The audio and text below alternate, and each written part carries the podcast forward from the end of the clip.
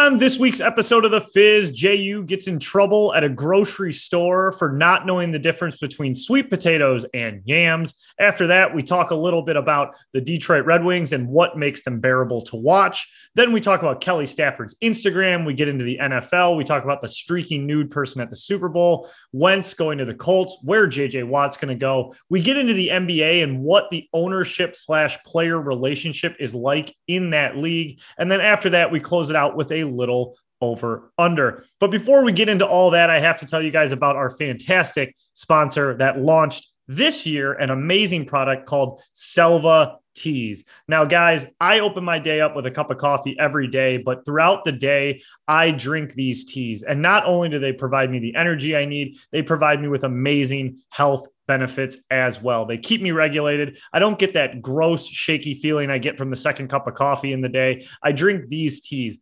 Now, these natural loose leaf teas are derived from the jungles and forests of the world. The founders of this company have been to a bunch of jungles. They're passionate about the jungle and they are passionate about this tea, just like I am about sports and this podcast. They feel the same way about this tea. Now, they have a bunch of great flavors minty tea talks, pink sunset, feel better, forest berry, overtime oolong, green magic, good vibes, morning glow, and adapt to the jungle all of these great different options that all have their specific health benefits, some with caffeine, some without all loose leaf teas. You guys got to give them a shot whether you order a little bit or you order a lot. If you support the show, go support them. And for your first order, use the code FIZ10 for 10% off that order. And as always, they do free shipping over $50. They have all the things you need to make the loose leaf tea. If you don't have that as well, go check them out at selvateas.com. Don't forget to follow them on Instagram and like them on Facebook. And they are also on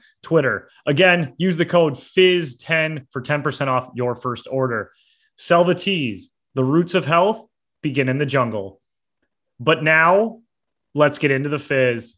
Start with straight shots and then pop bottles. Yeah. Flirt with the hood rats, then pop models. Uh-huh. Start with Need that. straight shots and then pop bottles. Yeah.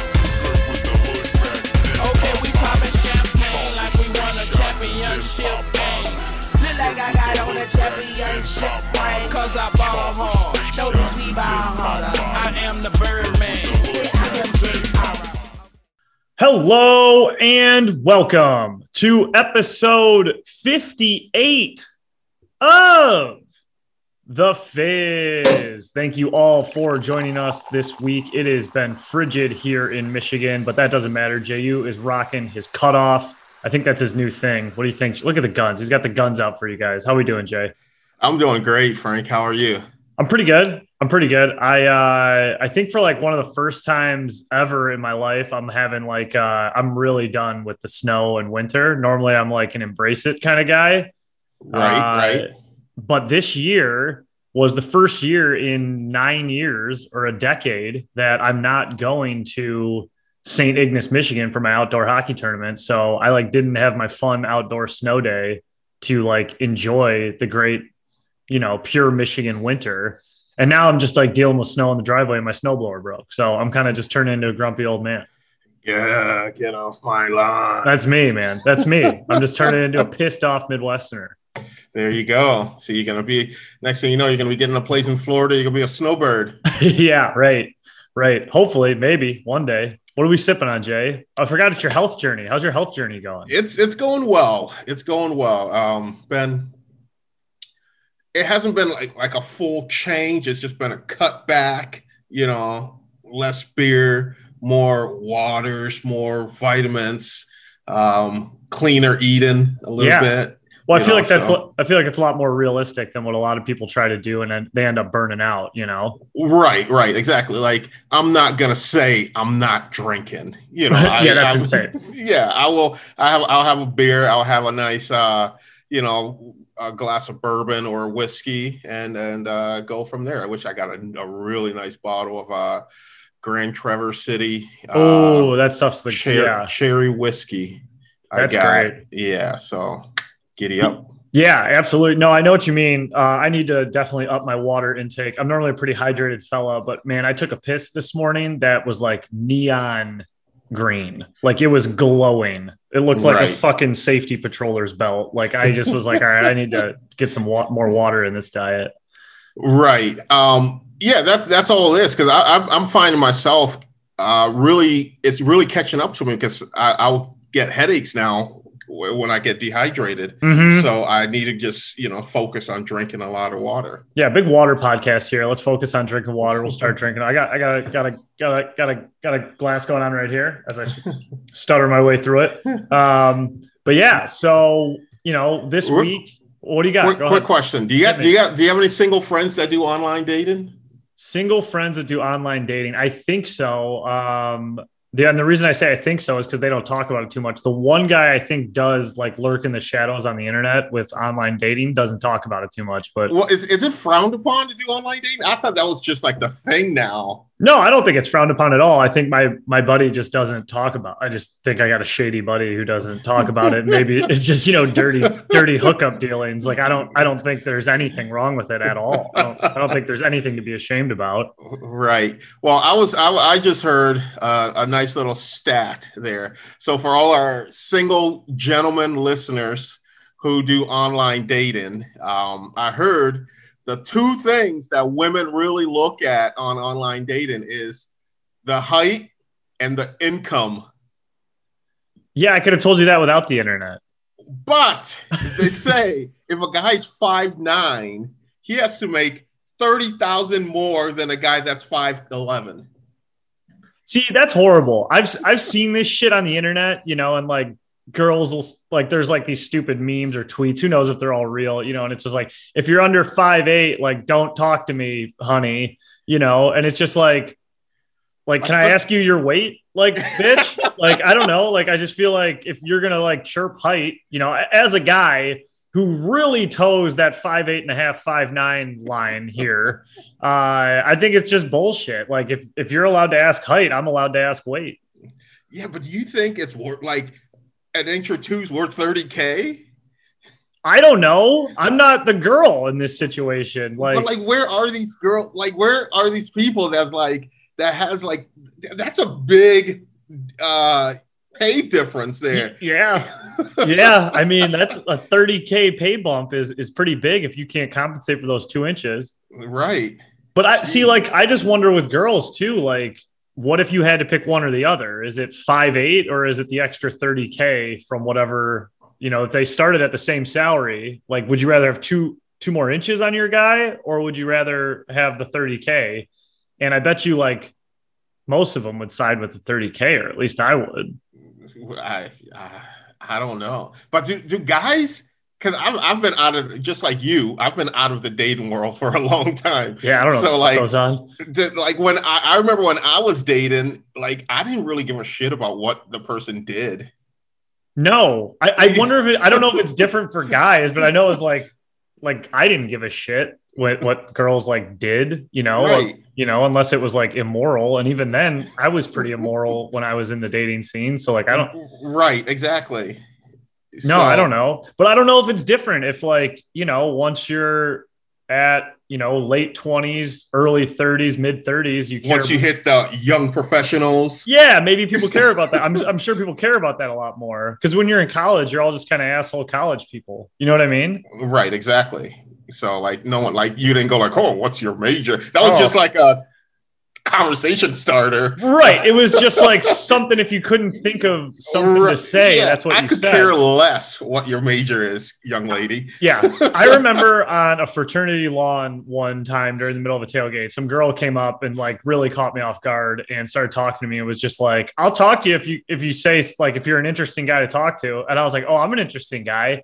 And the and like she was like, Okay, well, what do you want to talk about? And literally the first thing that came out of my mouth was like the weather. I was like, "Ch- check out this weather we're having. She's like, You're, that was it. You came up with the weather. I was like, yeah, just just go on to the next guy. Like I just I, I fumbled the snap on this one like 100 I couldn't believe it I was like man so it's like really you know muggy out like I just wanted to fucking shoot myself uh going with that line so I don't know what what got you what what where'd you see this stat Uh, it was on uh, some Jay- rate. I was just driving from the supermarket, and uh, which I had a great encounter. I got to tell you about at the supermarket uh, yesterday. um, yeah, and I was driving back home and I heard it on the radio, and it just struck me as oddly. And then I was thinking, like, when I was dating, did I care about that? I no, I didn't care about how much a girl made. I didn't care about what she did for a job. If like, I don't know if it's shallow of me, but like, I cared about is she is she cool? Is she good looking? And can she kick it around the boys? Yeah. You know? Yeah, no, I feel like it. I feel like we're in the same boat with that. Um, you know, I feel like you care about it a little more out of. I feel like in college you don't care at all. You know, Right. and then maybe once you're out of college, you care like a little bit. Like, I, I wouldn't want like just some girl who doesn't work or know how to work or have no brains. You know, but that's kind of just like the person she is, not so much like the job she does. Right. That's that's true. So I don't know. Maybe we should start a dating podcast. yeah, two no. two like completely married guys just just just we out just, there. we just keep asking each other like did you care about that i didn't care about that did you care about that Uh, well, yeah. So, anyway, I know this off track, but uh, so I was at the supermarket yesterday. Did you know? Um, well, first of all, a yam and a sweet potato. All right, okay to you, are they the same thing or are they different? Uh i in my brain i would think they're different but i don't know why Okay. So in my brain, I thought it was different. Yeah. So yesterday I go to the supermarket and uh, you know, I was gonna make my wife a nice meal. So I got a nice air fryer. I was gonna cut up some sweet potato wedges Nice. and put it in the air fryer, you know, Yeah. clean eating here. yeah Um, so I'm going in there and I'm looking in the in the potato section and I see these big yams, I see these ba- baby yams and everything. And so I'm like, okay, what the fuck are the sweet potatoes? okay I'm looking at the pot- regular potatoes, red skin potatoes, Yukon potatoes, gold potatoes, yams, sweet potatoes. I don't see anything. yeah This, this lady is walking, you know, by pushing her trolley, and uh, I turned. I was like, "Ma'am, is there a difference with a yam and a sweet potato?" And she just go, "Uh-uh, oh hell no, baby! Mm-mm. I'm a married woman. You ain't coming after me with those lines. Uh-uh." I was like, are you kidding me Yeah, I'm like, no, I just real. I was like, at the- at the- I was like, I'm married too. I'm like holding my ring up, you know, to justify the fact that I'm not creeping on this woman in the potato section of the supermarket. oh my and then god so this other lady heard the whole thing, and she wheels up and she goes, you know what? They're the same thing, and I just actually googled this uh, two weeks ago when I was buying sweet potato, but they're the exact same thing. I was like, okay, thank you. So there, you know, I get my little bag. I'm putting some sweet potatoes in there. And the lady comes back around. She's like, "Oh, no, I'm sorry, honey. I just thought you were trying to use a pickup line on me." that's insane that is so wild i kind of like that though okay so to be honest like like to relate to this entire story number one i had no idea they were the same things like i like correct like if you tell me like I I- didn't either. if you said like we're having yams for Thanksgiving and then we're having sweet potato pie, I would think those are two different things. Right. To be honest, I guess I never knew what a yam was fully. I never really knew. The number two on this is when you said like, you know, like pretty big yams or whatever you said, like I've heard yams as like tits. I've heard that as Well, like I've heard it- it- yams is like a big booty. Got them yams. I've I've heard it in derogatory senses for for women's body parts. So to be fair, when you walked up to this woman, you said, "Hey, lady, what's the difference between your sweet potatoes and your yams?" You know, she like I almost kind of like I get her. She was probably scared. You know, the Juture train's coming down the tracks, and you're asking about yams. You get out the way. right. You know. And but I think that's the, that goes with the thing of of masks. You don't know what the person's you Yeah. know facial expression is. So the, she's part of is this guy fucking with me? You know, I can't see his face. You know, like but Right. I legitimately wanted to know if there was a difference between a yam and a sweet potato. Yeah, fair enough. Uh, I think you know maybe she just had some horror stories, and I think you were just at the mercy of the poor verbit, the verbiage of yams and sweet potatoes, because Right. I don't know, they, they got a little, little sexual flair to them. I feel like almost. Ah. Um, well, that's hilarious. And so your luck with so you ended up like you ended up getting the right thing, obviously, because there's this. It's just sweet potatoes or yams, right? Right. Yeah. So I ended up getting the the baby the baby yams. Yeah. So, there are the smaller ones that cut them, and those son of bitches are tough to cut when they're raw. I'm not a yeah, I'm not a sweet potato guy, and I don't think I've ever done them raw. We get like the Trader Joe's bag, toss them in the air fryer, and that you know, my, my wife loves them. I'm I'm just not a huge sweet potato guy. But actually, I do have a food question for you. So Okay. so tomorrow, uh, Friday, little date night, we're making um skillet pizzas. Like we're making homemade pizzas in the skillet, Uh-huh. and, and I'm pretty pumped for it. But I'm like debating what kind of pizza I want to make. And I just kind of want to know if you're making your own pizza, say it's pizza night at your house and you're making one, what, do you, what are you going with? Uh, well, the crazy thing, my wife and I did have a pizza night a little while ago, and we made two different pizzas. Hers was just uh, right. veggie, all da da da da veggie pizza.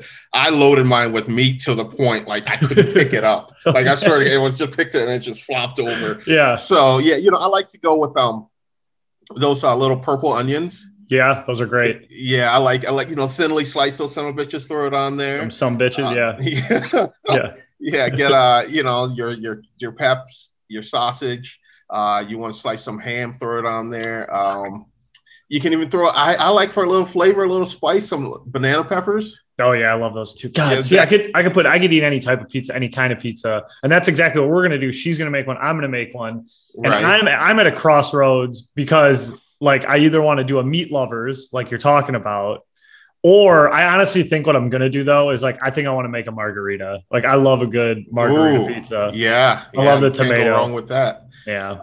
um yeah so um you make so are you making since you're making it in a skillet is it gonna be more like a deep dish pizza? It's gonna be thicker. Yeah. We're yeah, we're gonna do true uh true Midwest. It's gonna be a little thicker. Okay, now you got to put, you know, you got to do now Friday night, you know, a little competition. You got to put it on Oh, we got Graham to see who who who made it better, Uh-huh. the missus or the mister. Yeah. Yeah. No, that's a good call. And speaking of food competitions, God, we are just loaded with food segues right now. Jay, for Fast Food Friday, I've had the closest race I think we've ever had um, for the food voting. And I and I think it was dead tied. And if it's tied, I'm gonna have you pick the winner on air here. So let me just let me see if I can find this stupid thing. All right, here we go. the, Yeah. the So for KFC fat, chicken sandwich. so for Fast Food Friday this week, the two things we were voting between is the crispy Colonel sandwich from KFC, which is essentially just they've joined the chicken sandwich wars, and it looks like a fucking monster. It looks like a beast. And then there's the Bacon Club Chalupa from Taco Bell. So right now I'm looking at it. The voting just ended about like a half hour ago. It's at it's 50% to 50%, but let's see what the actual votes are. And it's dead nuts tied. I've never I've never had it in a dead nuts tie. 227 to 227, the crispy Colonel or the bacon club. Jehuu, it's all on you. You're the deciding vote now, right now. Which one are you picking? I would say I would like to see the Bacon Club Chalupa. Oh my um, God. Oh my God. yes, because I think there's just too many chicken sandwiches out there right now. To be honest, I did get this feedback as well. Someone just said, like, you should just turn this into the chicken sandwich show because I did do the Wendy's one Th- this week. I thought the KFC one was going to win, which it just didn't. It's just announced here we're doing the Bacon Ch- Chalupa Club or whatever. And uh, next week, McDonald's is coming out with theirs. So it's just going to be a chicken sandwich off for, you know, the next couple weeks. But you know what I would like to see is I would like to see for, and I'm sure the Fizz Army would like to see this as well. You blindfolded and see if you can tell the difference between The sandwiches? the sandwiches from where it is. You know, you get the Yeah. the Chick Fil A, the Popeyes, the KFC, the McDonald's, the the Church's Chicken has a chicken sandwich. Oh, Jesus. All those, and just you take one bite of each of them, and then you got to say, "Hey, this is Popeyes. This is this. This is that." That's it. We got to do the chicken challenge. We got to do absolutely do the chicken challenge um, and see how it goes. Yeah, 100%. That's definitely what we got to do. I know, Frank right? Chokes on the chicken. yeah, Frank chokes his chicken. Frank chokes on the chicken. Whatever. Yeah, exactly. I love it, Jay. That's perfect. Um, well, the KFC sandwich gets delayed a day. Uh, not gonna lie, I was hoping you'd pick that, and who knows? Maybe I'll go against your word. No, we'll get the we'll get the bacon chalupa. We'll mix it The up a little people bit. have spoken. That's it. That's right. And you were the deciding vote, so I got to stick my words to it. Yeah. Um, all right, cool.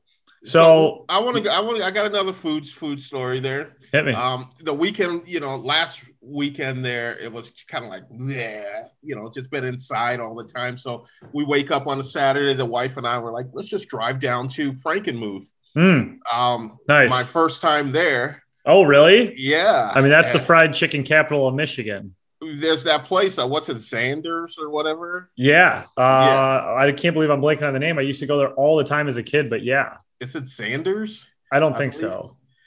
Oh, it is. Uh, yeah, it is. Zehnders, Zehnders, yes. right? Yeah. So, uh, Z E H N D E R S. Yeah.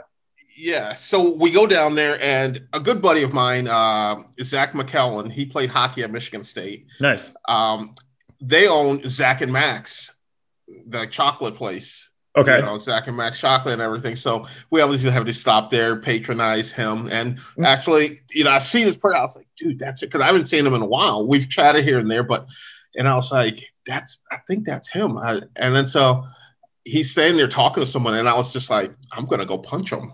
And I hope this is him because if I'm punch this person, I'm either going to get arrested or get punched back. Hell of a risk here, Jay. Yeah. So he's going, and I just and see that's how me and my friends are. I just wind up and uppercut him right in the ribs. Yeah. And luckily, it turned around, it was him. You know, we had a good laugh, a good hug. Um, you know, gets you know, he met my wife for the first time, and you know, found out you know his wife's Canadian, my wife's Canadian. They're Oh. both going through similar things. Oh, would you look at that, eh? Yeah. I know, eh? How about that?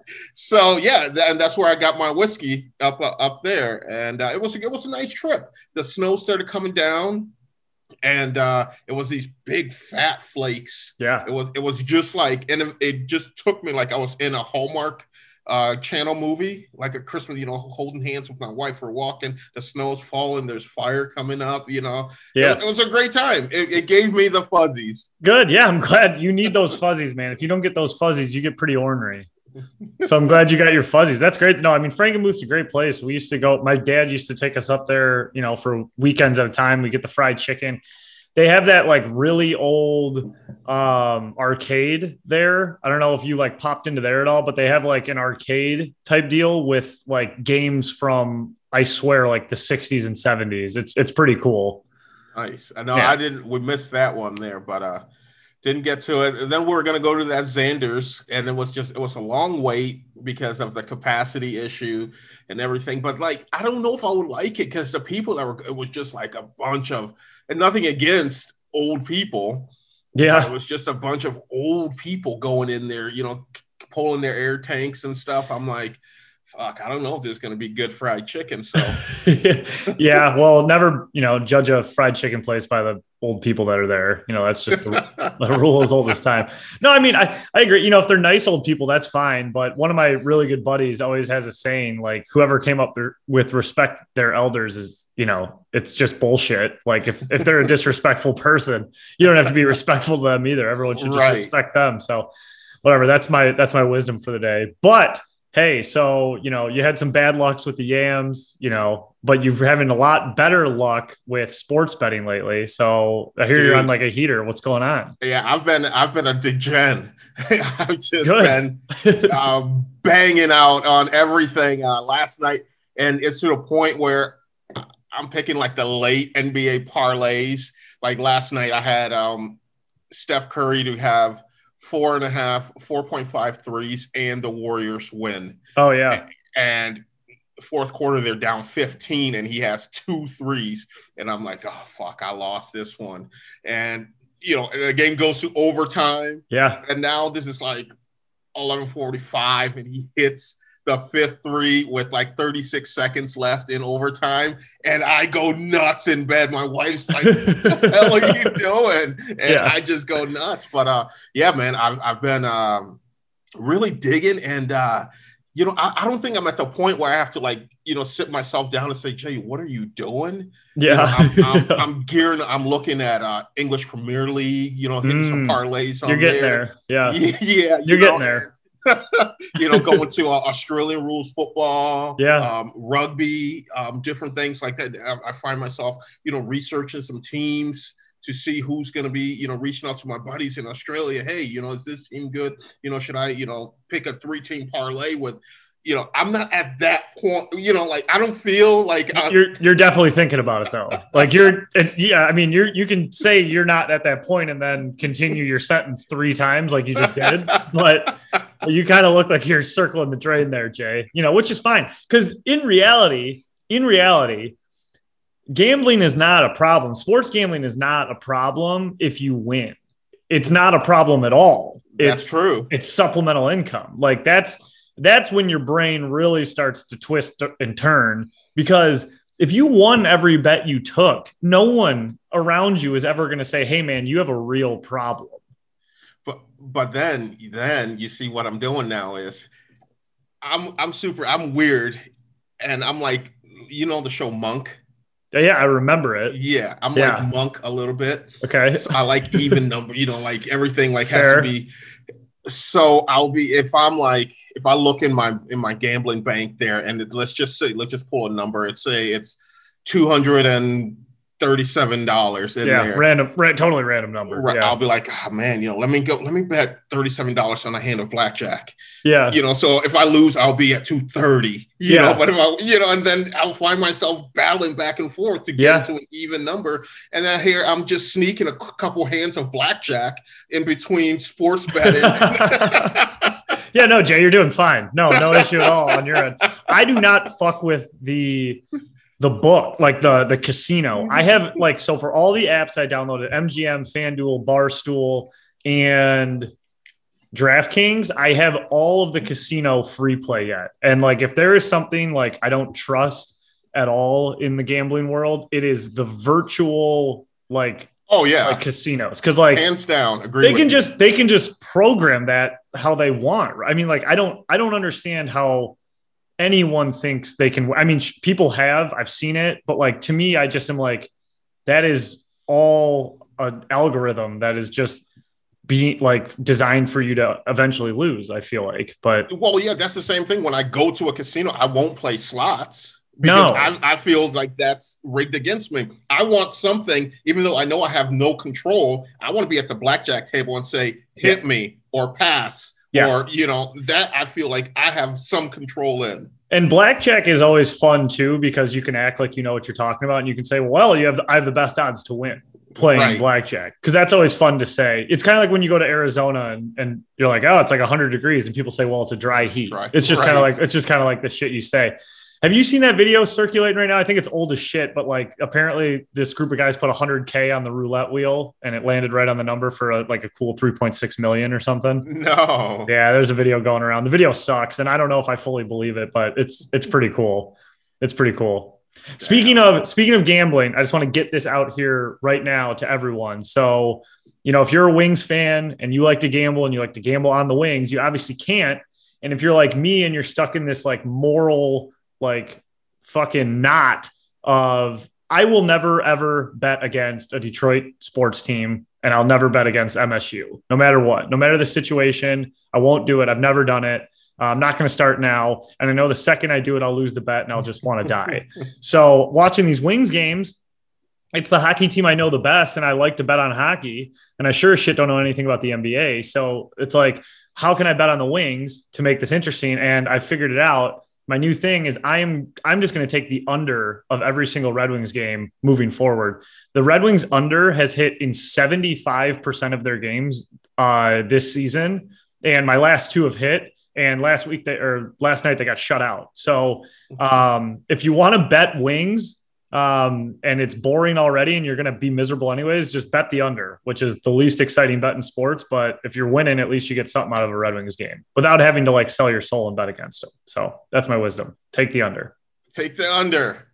Um, The other fun thing you can do on Barstool or FanDuel, or maybe not FanDuel, but definitely on the Barstool app, if you don't like that 5.5 under, drag it to 6.5. That is the coolest feature in Barstool is that you can adjust that line anywhere you want it. so it's totally on you.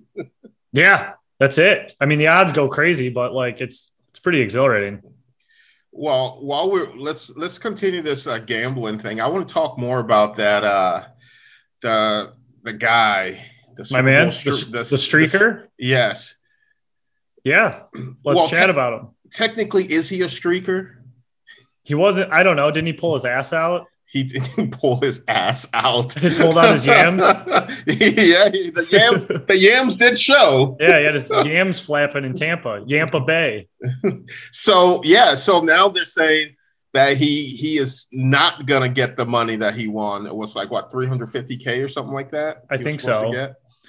So where did you read this? And like, because I haven't done any factual research on this. So like, I will be honest, I still don't believe this story. I don't believe it But why don't you believe it?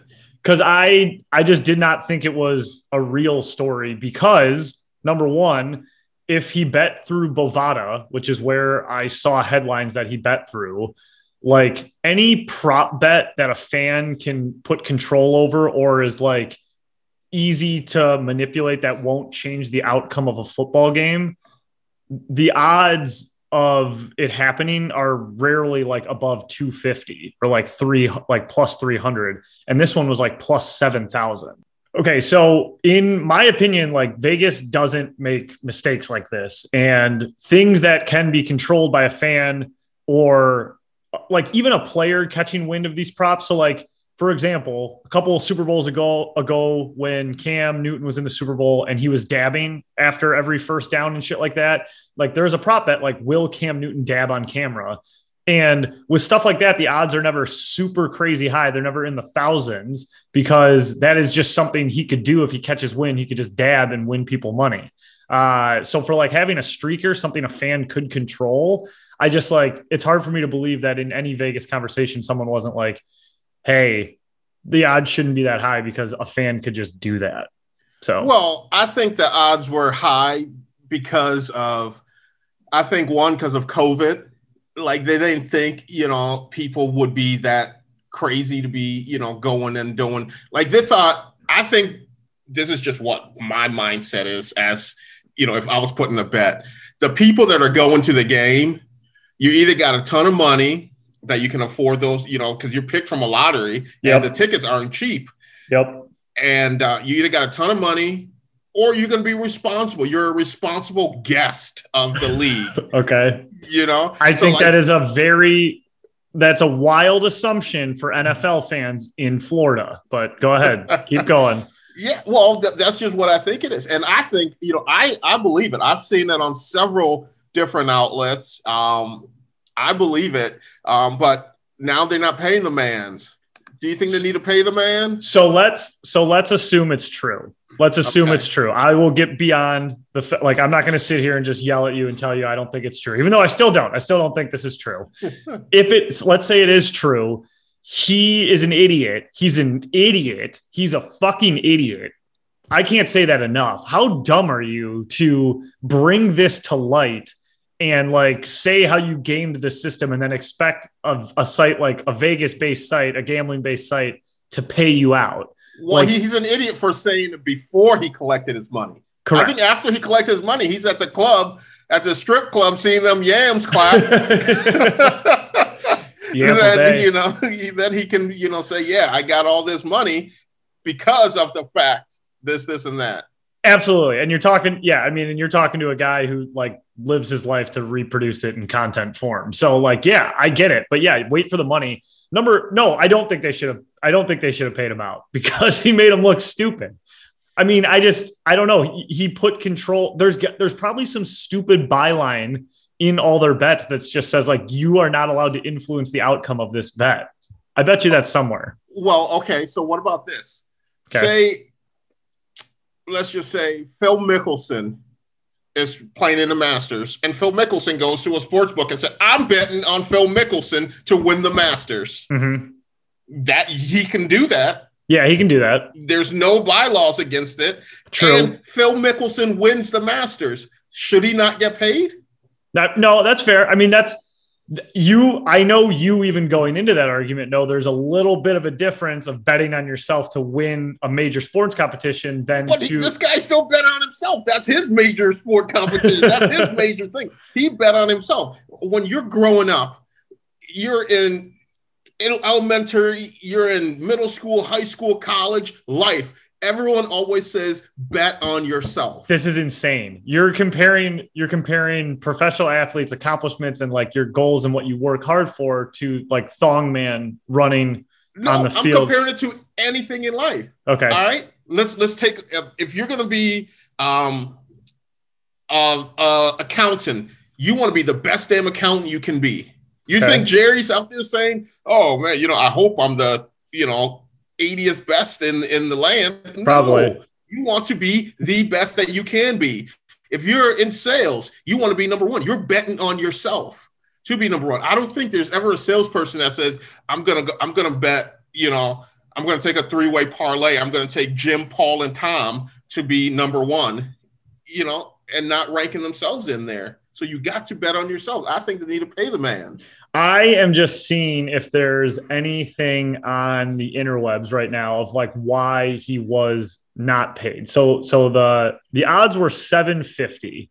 Um and a lot of times with like so like maybe not even the the odds are high, but a lot of times like I'm just surprised that Bovada, which I keep seeing everywhere, uh let him place a $50,000 bet on something like that.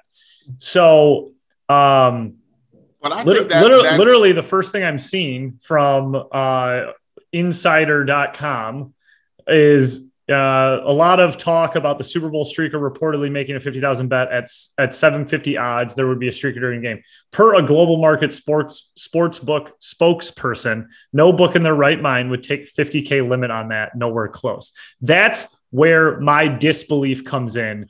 And maybe the odds is where I made my point wrong. I can't see Bovada, which like lets you deposit fifty dollars at a time, like letting you place fifty thousand dollars over their app.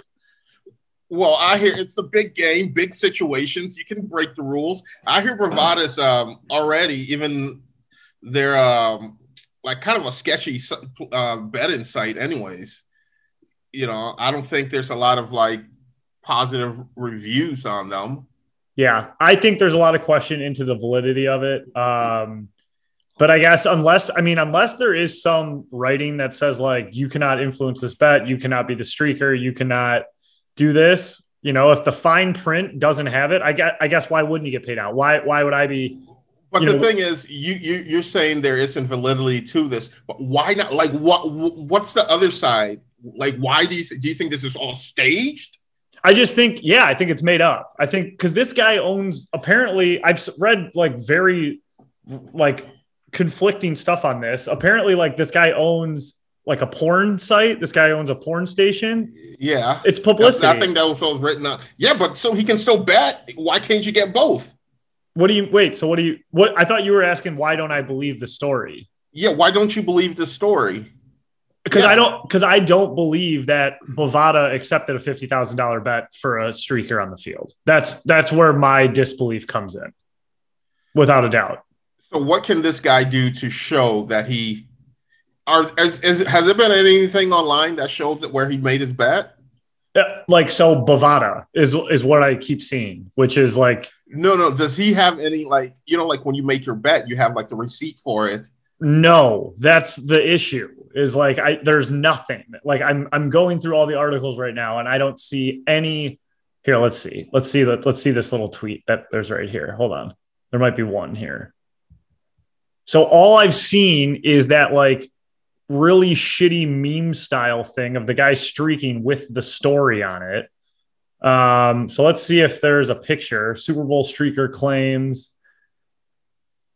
Yeah, no, I'm seeing nothing. I, see, I just see no bet slips for him on every site I go to. And you would think there would be like, you know, just the screenshot of it.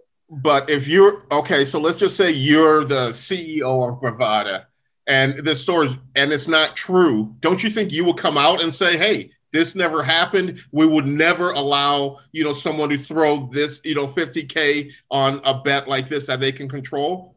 Don't you think you will come out and say that? Uh, probably, but I also know Bovada like is toeing the line of legality over everything. And like, if you ever, if you, if anybody's listening to this and you've cashed out a check from Bovada, you want to talk about the most shady experience you've ever gone gone through? It's that. I got a check from Singapore that had to like run through some wild fucking approval process to get cashed at my bank. And one woman was about to like call, I don't know, someone to double check something, and I had to physically reach around the across the counter and and yank it out of her hand and run out. So I don't know. So like I agree with you, Jay. I agree. So like timeline of events. if no bet was placed, he does this. He's claiming he did it on Bovada, and they're saying they won't pay out. Why wouldn't Bovada come on and say, "Hey, this bet was never even placed by this fucking guy"? I just I agree with you there. I don't know why they wouldn't do it, but I, I know why. Why? Because he placed they the bet? took the bet. There's no way. I don't think this is real. I don't think he was able to do it. I don't think so. I don't agree. I don't think so. I don't think it's real. Yes, it is. Well, you put your belief in um, a shady, streaking Florida porn star guy, and I'm just gonna put it in logic. I'm just, I'm just gonna, I'm just gonna use my head and look at the situation and call it not real. You're gonna put it in the streaky hot Pistons, the streaky, the streaky Knicks. My Knicks are streaking too. Don't forget about my Knicks. Are you? Oh yeah, are you a Knick? You're a Knicks guy? Yeah. Well, that's too bad because I mean, aren't they? I mean, they're like they're like the Lions of the NBA, aren't they? That- yeah, well, we'll see. They're they're getting better now. We got an all star in there. We're we're we're gonna be all right. All right, so all right, all right. So before before we go to hoops talk, before we go to hoops talk, I want to do I want to do a couple NFL notes here, and then we can you gotta you gotta just educate me on the NBA because it's about time I got into it because it's it's about that time I got into it. But I did want to ask you about something I wrote today. Um, so I need your thoughts, and I know you're not a Kelly Stafford fan. I'm just gonna I'm gonna put that out front, like, and I know and you know I'm a big fan but I just Mhm. kind of want your thoughts on this scenario, you know, objectively or subjectively. What do I want? Which one do I want? Subjectively. Yeah, I want subjectively. I want your subjective opinion on this. So, Kelly Stafford, they're moving out to LA. And I had a feeling in the back of my head this would happen. So, Ke- Kelly Stafford, the Stafford's moving out to LA. So, last night or this morning or something, she posts like some private stay at the airport or the private jet place. I don't know. It's something very expensive and it's something for rich people for when you're waiting at an airport, whatever. And she posts this thing and it's like an ad and it says like don't forget like when you're flying in LAX and you have a layover like rent one of these. It's super nice. Blah blah blah. She gets eviscerated in the comments by a lot of angry suburban Karens and moms and like, you know, uh you know, middle-aged men that are just like, "Thanks, we can't afford it. Why would you show us this? This is for rich people. Like, this is what rich people do. Uh, yeah, let me just throw six grand for this. Like, why do you promote ads? You make so much money. Like, why are you doing this? Um, and I came to her defense and I wrote an article and just said, like, hey, Michigan, they're loaded and they're moving out to LA. This is going to happen. Like, there's, you know, you're not going to get Coney dogs and Vernors all the time. You know, you're going to get private jets and champagne and there's rich people that follow them too, and they're now in LA. And this is the stuff that they do out there that wealthy people do that wealthy people will follow. So this is what she's doing. I don't think she deserves to be eviscerated for it. And that was my take on it. So I was just curious what you think. I, I, I can't even believe this is a topic, but I, well, I, I believe it's a topic. I see it twofold. All right. One, I will never, I would never be one to count another man's, you know, count another man's pocket. Right. Um, whatever Matthew Stafford um, earned, he totally deserves it. I think uh, whatever a professional athlete earns, they deserve it a hundred percent because it- what it takes, the sacrifices, Yeah. the the work, everything it takes to be in that position to be a professional athlete. to make money as a professional athlete, like Right, it's, it's same with music. To get paid for your music, to get paid as a professional athlete is just like g- good for you. Like I don't know. Exactly. So that's that's great. You know, that's awesome. You know, I will never say you know pro athletes are paid too much. I would say, uh, you know, instead of people bitching at you know team owners for paying the athletes too much, they need to bitch at the government to pay teachers more. Yeah. You know, instead of trying to compare those two things, fight the right battle. Mhm. That's what I would say. Okay. Um, in this case, I think it's just a, I think it's a point of being out of touch with society. Okay. I think it's being out of uh, Kelly Stafford's being a little bit out of touch, and you know because she she hasn't struggled, you know, since in her adult life. We'll say I don't know what her childhood was or anything like that, but in her adult life, she hasn't Financially Adam. struggled. she hasn't financially struggled. Yes, that's what I'm saying. I know she went through some Yeah, yeah, yeah. stuff. I'm not going to uh, jump on you for that. That'd be ridiculous. right. Yeah. She hasn't financially struggled. She hasn't had. She hasn't wanted something that she couldn't have. Mhm. Um, it's it's almost kind of like walking by a homeless person and the loose change in your pocket and throwing it in the in the garbage can Mhm. because that's being out of touch with society, and out of touch with, with um, reality. Mhm. I think to a point she's out of touch a little bit with normal day people. I don't think she. I think them being in there is awesome. It's great. Do it. Stunt. You earned it. right. Okay. You Yeah. earned it. Yeah. But I don't think. I think the caption to it was what was mis- misread and you know mistaken. You know, out of place. Don't say. She could set a caption like, "Oh my God, we're." Big shout out to the people at so and so company for you know hooking us up with this great place while we're waiting for our trip. Yeah. Boom. Don't say while you're here, don't forget to stop in this place and you know all that stuff because not everyone can do that. Right. Not everyone has the means to do that. Right. And part of me does think though that is, you know, it is not her job to cater to everyone. And anything she does sponsor or post, like as she said, she donates to people at Christmas time, which is very nice. So whatever she got paid for that is going right into a donation and a charity.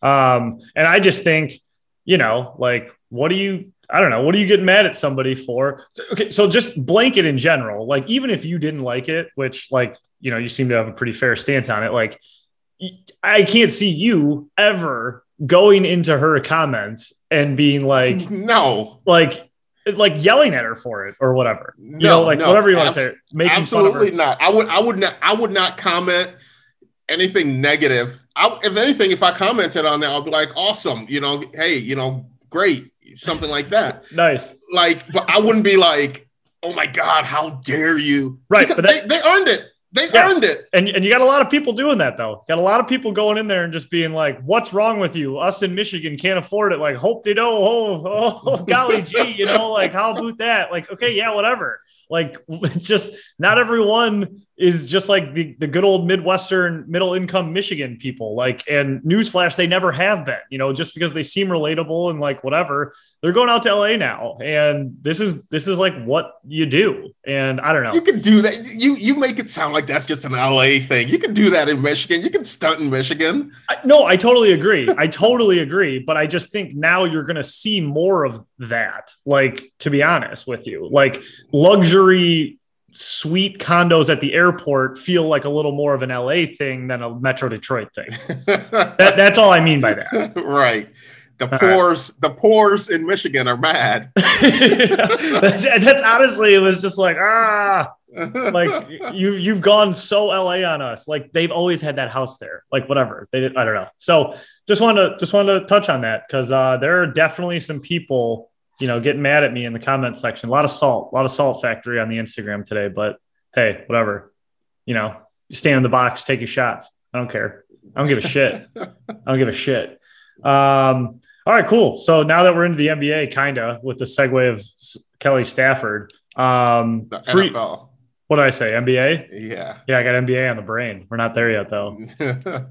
We're not there yet. So NFL, NFL. What? So big, big trade today. Uh, Wentz, Wentz goes to the Colts. Wentz goes to the Colts.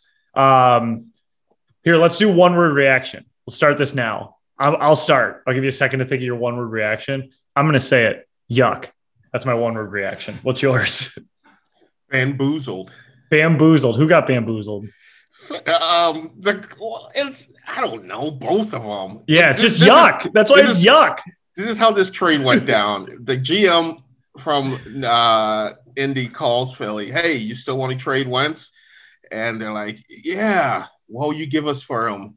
They're like, "Ah, well, we'll give you um, some spicy nugs and uh, Hi-C orange from McDonald's." And Ooh, not they, bad. They said, "Oh, say less." Yeah. And here, here's Wentz. you know, I think it was it was a it was a meh trade. Um, but I don't know. I think you know this could be the resurgence of Wentz. He's re, uh, reuniting with Frank Reich. So who knows? We'll see. But I don't. I don't. I don't. It's not a sexy trade. It's not something that's you know I'm gonna take the time of reposting. Yeah, I just I just don't like it. Um, I just think that Wentz has he had like his a pretty good one good year, two good years. Is that fair to say? One or two good years, and you know, I mean, Foles Foles won him the fucking Super Bowl, which is still Big the, Dick Nick. which is still the funniest the funniest story to me in the NFL ever. Um, And I just, I don't know. Like the Colts offense wasn't anything dynamic. They were the Colts because they had that suffocating defense and they have a good run game. But I mean, I just, I don't know. I don't see Wentz going there with his relief pitcher windup um, and his, you know, run through wall mentality and just changing that offense. And that contract's just monstrous. Right. And I just think overall, too, it's just like the Colts is a boring organization. They've Yeah. always been a boring organization. There's nothing been sexy about the Colts. No, You haven't you haven't like say like, oh man, I can't wait to watch that Colts game at four o'clock today. I agree. I mean, even when they had Peyton, Peyton was never sexy. He was never No. sexy. Even when they had um Peyton, they had uh, Edgerrin James. Edgerrin James wasn't sexy in in the Mm, uh Marvin wasn't sexy No. there. It wasn't it wasn't They're not sexy, sexy. organization. they're not sexy. No, not at all. And Wentz makes them just like less sexy. Like have the, sexy. the redhead from Philly who throws like a relief pitcher, like heading down there, who's always literally always injured. Um, so like I like there's some weird shit though too. So the trade was what was it? The Colts, the Colts got Carson Wentz, and who did the who did the Eagles get? The Eagles get a third round pick in 2021, a conditional second rounder in 2022. And I think that turns into a first if he plays as as for that conditional 2022 second rounder, it does bump up to a first if Wentz plays in 75 of the snaps next season, or if he plays in 70% of the snaps and Indy reaches the playoffs. So you got to believe he's going to hit. I mean, unless he gets hurt, like that's not that crazy to me. Well, let's Um, just think if about he's the the, starting, if he's the starting quarterback, you know, like that's not that maybe crazy. he does maybe he doesn't have it anymore. You know, have we thought about that? Maybe his Wentz? arm, maybe he has a yeah, maybe he has a dead arm now. oh, I've definitely thought of that. Maybe he doesn't have it anymore. And you know, it's I just think it, it was uh you know what? I think the the Colts won the trade. You know, they got a player who still might potentially be good, but they're not giving up the farm for him. They're not giving anything up for him. No, and when, but like as a Colts fan, you got to just be like, damn it! Like they like lost, they had they had lost Rivers, and it looked like this crazy QB market. You know, like you had people were talking to Sean Watson, Matthew Stafford, like Rodgers' name has come up. Like whether it's realistic or not, I've heard Russell Wilson once out of Seattle. You know, this was supposed to be like, and I've said it on here five times. Like I think this is gonna be the most historic QB shakeup in NFL history. It's kind of looking like it's not going to be that anymore. But but as a Colts fan, you you definitely had to have your hopes a little higher than Carson Wentz. Right, definitely, and yeah, this this QB carousel is is not taking the sexy turn that we thought it would be. Yeah. And I think uh, you know, the Stafford just kind of blew it out of the water. He just kind of did that, and like everyone was like, "Whoa, no one's going to get a haul like that." Well, I don't know. We'll see where Deshaun Watson lands. Do you think he's going to go somewhere? Yeah, they'll end up trading him. He'll he'll end up going somewhere, and uh, I think he's probably going to end up in Carolina. Yeah, yeah, okay. I mean, love that, love that journey for him, and I hope he gets out and they get what he wants because. Because speaking of the Texans, great segue. Uh, they just continue to do things that like blow my mind. Um, that really make me think they're like one of the worst managed teams, player personnel wise, in football. And they outright released JJ Watt, and I have to know what you think about this. Um, I think it was. I think it was. Um, it was not as bad as you as you think. And Okay. hear me hear me out. I Yeah, think I, I got it. Yeah, I got to because I just He- it blew my mind. he wanted out of there. Okay. All right, there's no way he was going to be there. So they were going to have to negotiate. They were going to have to re-sign him and trade. where, him. where was his contract at? Sorry. I think he had like one year or so left, and at a high high dollar amount.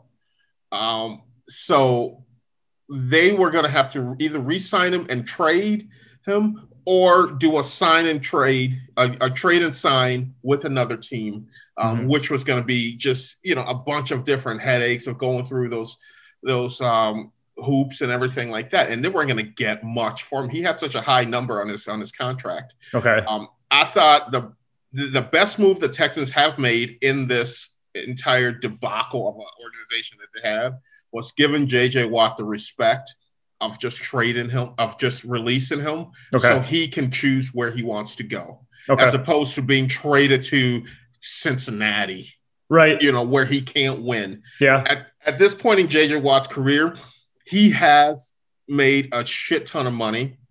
Now he has to, instead of chasing dollars, he has to chase rings. hmm He has to go to a, a, a a team that's in that can contend right away. Yeah. So I think that's the thinking behind it, and I think it was more so the respect factor for JJ Watt for what he did, what he's done for the city of Houston, for the Houston Texans organization, and everything like that. Yeah, I I agree with you. It's, I guess it's just mind blowing to me that the JJ Watt story ends in Houston with just being outright released, um, especially with a few years of juice still left in him. To be honest, I don't 100% know how much he's producing. I know he's not like JJ Swat, you know, like he used to be, and like I know he's been banged up and this and that and the other thing. But to me, I just thought, I mean, and weird using the Lions as like, you know, a beacon of the right thing to do. But, you know, like sounds like they sat down with Matthew Stafford, said, you want to go here, here, here. You don't want to go here. All right, let's see what we can do. To me, I just thought, why can't the Texans say, like, you know, hey, you got you got Pittsburgh here, you got the Browns here, you got XYZ. Here's your short list. Where do you not want to go? All right, let's see if we can get a fourth rounder for you. And and you'll be okay with any of these landing spots. To me, just like the Texans have no first round draft picks forever, and they've given up so much that it just seemed like another uh, bad decision in a stream of bad decisions. Okay, so if you're who is the best defensive player on the Texans? Go. I have no idea. I don't know if you I can would, name. You would say JJ Watt. Oh, without a doubt, I would. I will. Sorry. Yes, I would say JJ Watt. Without if you go to Houston and you ask anybody that, they would say JJ Watt. So now, as an organization, after you you traded um, D Hopkins for a bag of peanuts, yeah. now you're going to trade JJ Watt for a fourth round pick. yeah. I mean, it's better than just letting them walk, right? No, you you save face by by saying, "Hey, you know, we respect you. We want you to go and choose your own path that you can win a championship with.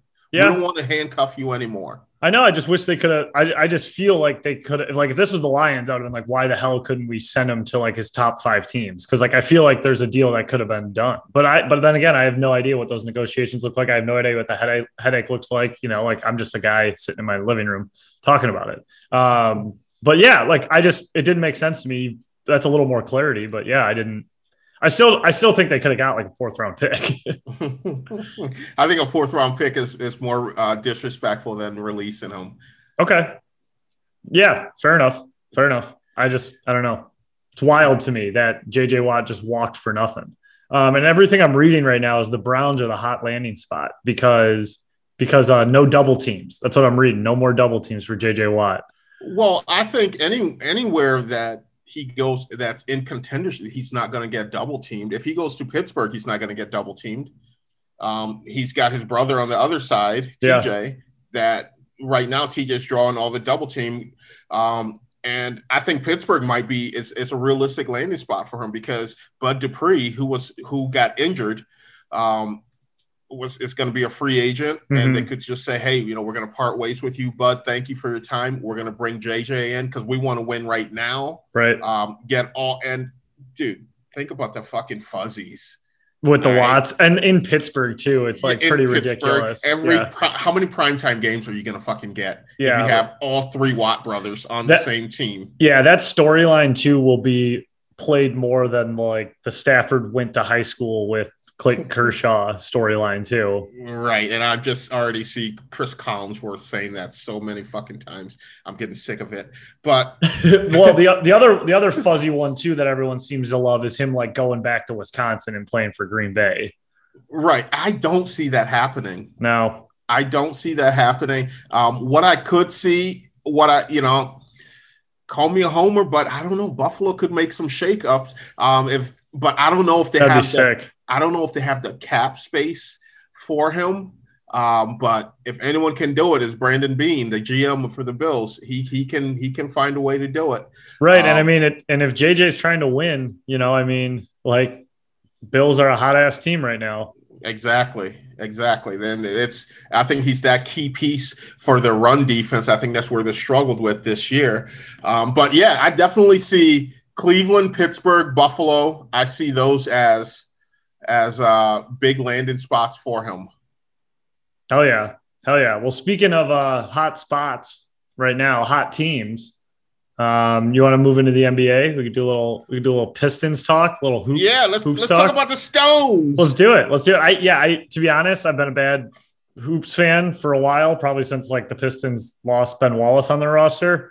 Um, but not not that bad. I haven't been that bad, but I have been watching the Wings this year, and they suck to watch. And the Wings are not only bad, but they're also shitty to watch. You can be bad and be exciting to watch, and that's what I that's what I'm hearing and seeing. The Pistons are lately that they are just uh, a team working hard. You know, not a not a necessarily a talented team, but they're they're kind of fun to watch. Yeah, uh, right now, obviously, they're dead last in the Eastern Conference. Hell yeah, represent Uh, represent but, uh, Detroit. right, but they're they are a fun team to watch. I think they're a bu- they're a young team. You know, they traded Rose, um, and Blake Griffin is on the trading block. We're going to get into that a little bit when we you know t- mention the Draymond Green comments there. Um, but they're they're a team, like I said, they're a young team and they hustle, so they make it fun for uh for a true fan that's watching it, watching them, and you want to see these young guys come up and develop and grow to you know what you think could go back to the glory days of the Tayshaun Prince, the Chauncey Billups, the Big Ben. They're going to work. Exactly. So it, it's it's interesting, and you know I'm excited to see where where you know they could go uh, because I really think that they're they're a team that's definitely trending up, um, but their record might not show it right now. Well, it seems like Jerami Grant seems like the best signing the city of Detroit has had in the past like three years. I mean, he's absolutely kill. Isn't he like on the verge of becoming like a he's a budding star? Yes, yes, definitely. And, yeah, Definitely is. last night I saw they had like a 25 point lead and they blew it to the Bulls. Um, so tough, tough night for Detroit, just losing to Chicago all around. Yeah, but this Jerami Grant, he's averaging 23 points a game, dude. He's he's leading the team in score, man, leading the team in minutes, um, games played, um, everything. So he he's a kid, he's a kid that's gonna, you know, turn out to be one of those beloved stars in Detroit. Well, I will start watching the Pistons so I can contribute a little more to this because right now I'm like talking out of my ass. And the only thing I really know about the Pistons is that so so is this the new thing in the NBA when you know you're going to trade someone, you sit them so they don't get hurt? Is that why? Or they don't get exposed or what is it? I think it's a little bit of both. Um, I think it's something that that's been that's been going on. Now you see it sometimes in baseball a little bit, but not as much as the NBA. And there's been a lot of criticism that's that's been drawn out for this um, from the player side of things because some guys they want to play. If you're Mhm. going to trade me tomorrow and I'm here in the arena right now, let me play Mhm. because there's a bunch of different things that's possibly built in your contracts for incentive wise, um, for advertising wise. You Mhm. know, why not put on a good show for you know someone who might want to trade for you? And you know, believe it or not, some of these guys like like the game. You know what I mean? Like exactly. I just like I, I feel like sometimes we do forget that. Like you know, I, I know it's their job and I know they make a ton of money, but I don't know. Sitting game sucks. Exactly. And uh, so the whole thing with uh, Draymond Green, because uh, Blake Griffin, he's one of those guys that he's on the trading block right now, and and the Pistons have decided they're not going to play him until he's traded. They Um, mutually agreed, though. I heard so a little bit different scenario than uh, what's going on in other parts of the league. Right, mutually agreed. Plus, the thing is, Blake wants out of here. Yeah, Blake is a he's a West Coast. guy. He's a you know I know he went to University of Oklahoma and everything like that, but he got that taste of life in LA with the Clippers. And the the best thing that he could do here in Detroit is go to Prime and Proper for dinner. right. That's- and that- and he wants to work in media when he's done. I mean, he wants to be like a. He was doing like a comedy tour. Like he, he Right. he's like a funny guy. He wants to be on TV and stuff. I think he wants just. You know, it's like why LeBron went out to the West Coast, in my opinion. Like once it's all said and done, he wants to be in that lifestyle. right, and I think the whole thing with Blake too is I think Blake loves being uh, an athlete more than being a player. Okay, If, if What that makes sense. he likes the idea of you know like hey i'm an nba player i'm an nba athlete I, you know i get you know i've made this much money i can i can use it to get to you know to open these doors and everything like that Mhm. and oh by the way i got to play a game too Yeah, yeah, I could see that for sure. so i think that's just his his thinking there and that's why you know i i guarantee probably within the next three years blake griffin will not be in the nba Uh, yeah, I, it just kind of seems that way because, like, I mean, you keep seeing the stats everywhere that he hasn't dunked in a game since you know early 2019. It's just like, I don't know. I I I love Blake Griffin. I just think I think he's a funny guy, and like he hasn't complained about Detroit or the trade or anything. You know, he's kind of just put his head down. And the one year, the year he was here when we came in as the eighth seed and got just destroyed by the Bucks. I mean, he had an unbelievable year that year and played his heart out. And you know, but I think that was that was pretty much it. I think that's you know all he was able to give us. Right, exactly. And go to Prime Proper for banging ass. Yeah, right. right. I hear that. So, I mean, yeah, so he's getting sat, and I know you want to talk about uh, people getting sat in the NBA. Um, so go ahead. Yeah, so I just think it's not just about people getting sat in the NBA. It's it's a whole thing overall about professional athletes being held at high regards, but yet not respected at high regards. Okay. Does that make sense? Yeah. No, I understand. I, So- I think I understand. I mean, keep keep going. Yeah, from from any perspective, from if there's a lockout or something like that, all of, all of a sudden the fans would say, "Oh, it's because you know these athletes are rich and they're spoiled and want more money." Blah blah blah blah. But no, it's not about that. Maybe it's for medical. Maybe it's for stuff for the the people that came before them. Um, and it's the same thing in basketball right now. If a guy wants to be traded. You know, everyone's like, "Oh, he should be happy with you know the fact that he's playing in an NBA," but you know, blah blah blah blah blah.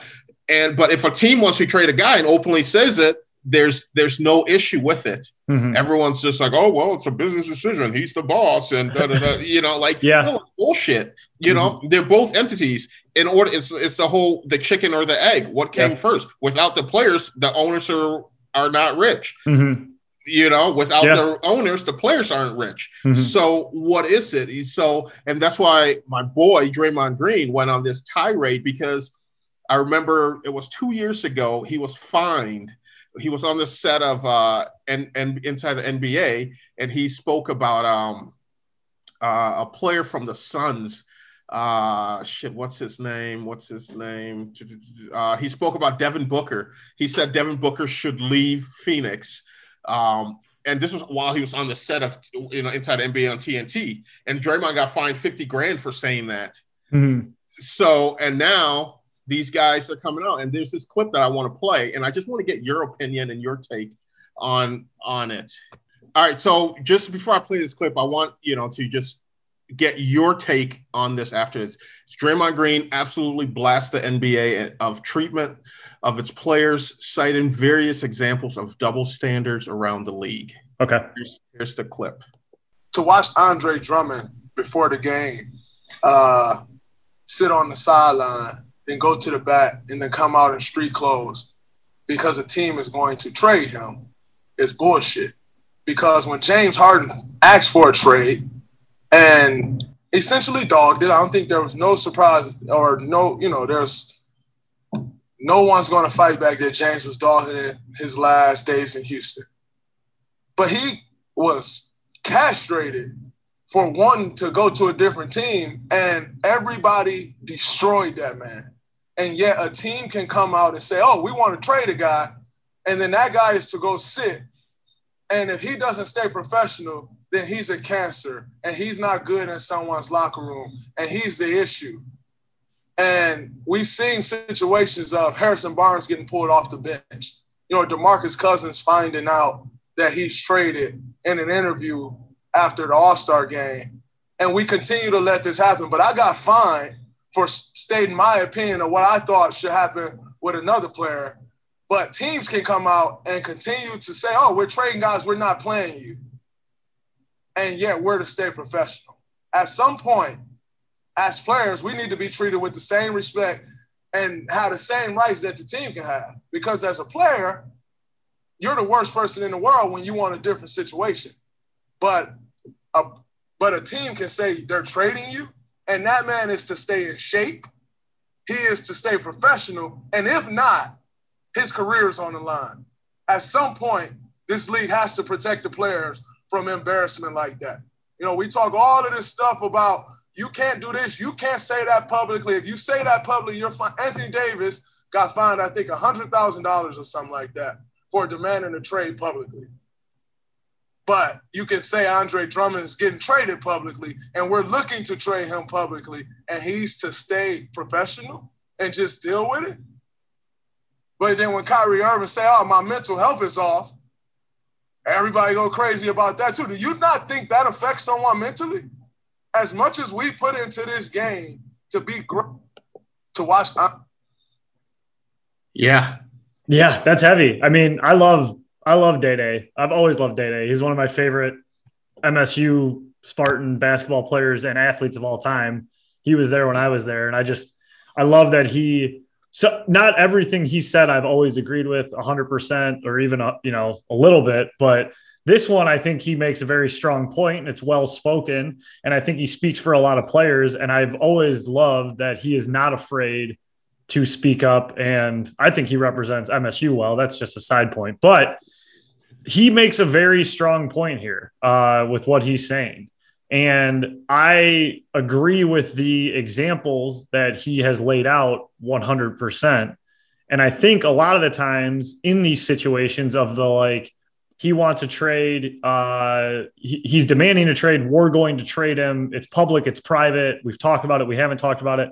I think a lot of it can be it's a case by case scenario um, just of like what the player situation is and the relationship situation is how he got to the team. Like for example i just looked up really quick if if uh harden signed with the houston rockets and he was traded there from oklahoma city thunder. So just for example there just to give my opinion on it that would have changed things a little bit if you know, Harden signed there for X years for a ton of money and said, "This is the thing. I, you know, I'm going to be the future. This is like what the direction we're headed." And then demands a trade a couple years later. That changes it. Why? Um, just because that it depending on the situation, that would that the only thing that would change it there is you know if you sit down, you sign a player, you guys have the discussions. Hey, you're the future. We're heading in this direction. You agree with everything we're doing here. If we if we as ownership fulfill A, B, and C and try to put the pieces around you or whatever X, Y, and Z we agree on for our five year plan here, and you're demanding a trade after two or three years, I think a little bit there, and it goes both ways. I just want you. Yeah, but what if I, I get that if if the owners provide X, Y, and B, whatever you said, um, yeah, that's then you. If you but if they don't, trade. But if they don't, yes, then, then you're fine, without a doubt. I totally yeah, but, agree with that. But and and so you know something to what Draymond's saying as well too is that a lot of this stuff is put on the players. If a guy comes in and has a have a bad season, a bad year, everyone's like, "Oh, this guy sucks. This guy sucks." Why don't they say, "Hey, this organization sucks"? They're yeah. not putting, you know, good pieces around this guy. It is just starting to come out now in the NFL with what you're seeing with the Texans. All right, because now people are like really taken aback and being like, "Wait a second they have JJ Watt, they have Deshaun Watson, they had DeAndre Hopkins, but they got rid of him. They got rid of, you know, both those guys. Now what? You know, it's on the organization. They're the ones that are in the wrong. But I don't think a lot of times people say that. People are quicker to blast the players as opposed to the organization. Without a doubt. And I, I totally agree with you, JU. And, and I agree with what Draymond said there for me, I just had to, you know, the individual scenarios he's mentioning, I don't know them super well. I can do it a little better with the NFL. And I think we can look at a couple situations here. Number one, Matthew Stafford. This is the easiest one to look at. He asked for a trade. Um, and as fans, we were kind of forgiving because it's just like, man, fuck, it's the Detroit Lions. They haven't put anyone around them. They haven't had a 100 yard rusher in X amount of games, XYZ. Deshaun Watson, perfect example. Like, it's hard not to side with him there when you look at what the Texans have done. You took away his number one receiver, arguably the number one receiver in the NFL. A, here's a here's a reverse scenario, and I'm not like hunting for reasons to defend ownership. I hope you know that. I'm just looking at different scenarios. Right. Melvin Gordon, uh, two, three years ago. Uh, had a breakout year with the Chargers. Chargers were kind of trending upward, had a really good defense, and he held out and demanded a trade uh, or a or a contract renewal. And he essentially lost out on that deal because they ended up getting Ekeler ended up being a breakout star, and that kind of faded on him. To me, I don't know what the Chargers did wrong there to break up that relationship. You know, and that one you look at the player a little more. Right. But the thing is this why is it that a player gets criticized if he wants to trade, but a team doesn't get criticized if they trade a player? Because I feel like the league and ownership spins it into this like they make them look selfish and they're more popular and their contracts are more public. I don't think it's right. I'm just telling you this is what I think it is. Their their contracts are public. The people know who they are. They all have Twitter handles as opposed to like a Martha Ford who it's like God knows how much money she has. She's not a public figure and she's not as interesting. And it's easy to just call him not a team player.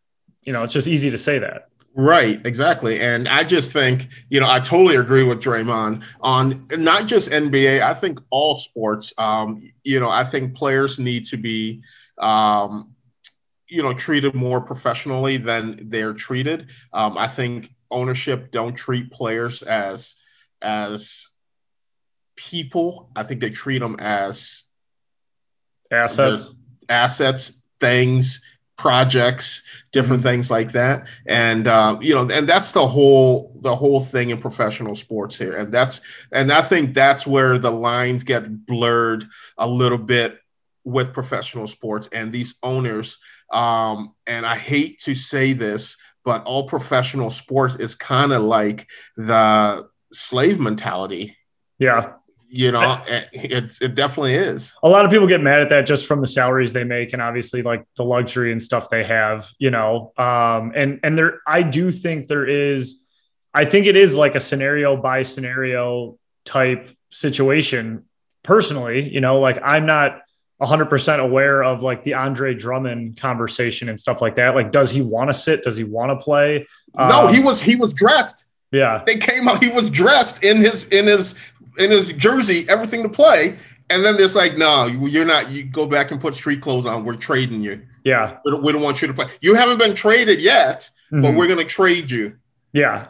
And I mean, it's that's wild. Yeah. And like for him to not have any control over that, I guess is kind of tough.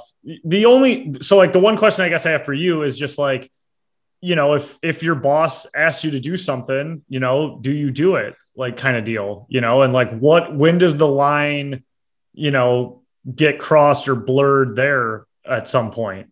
You know, because if like the owner of the company I work for, if he asked me to do something, you know, like or did told me not to come to work one day or whatever it was, like I'd probably do it. So I'm just like I'm just honestly like that is the argument you hear on the other side of things.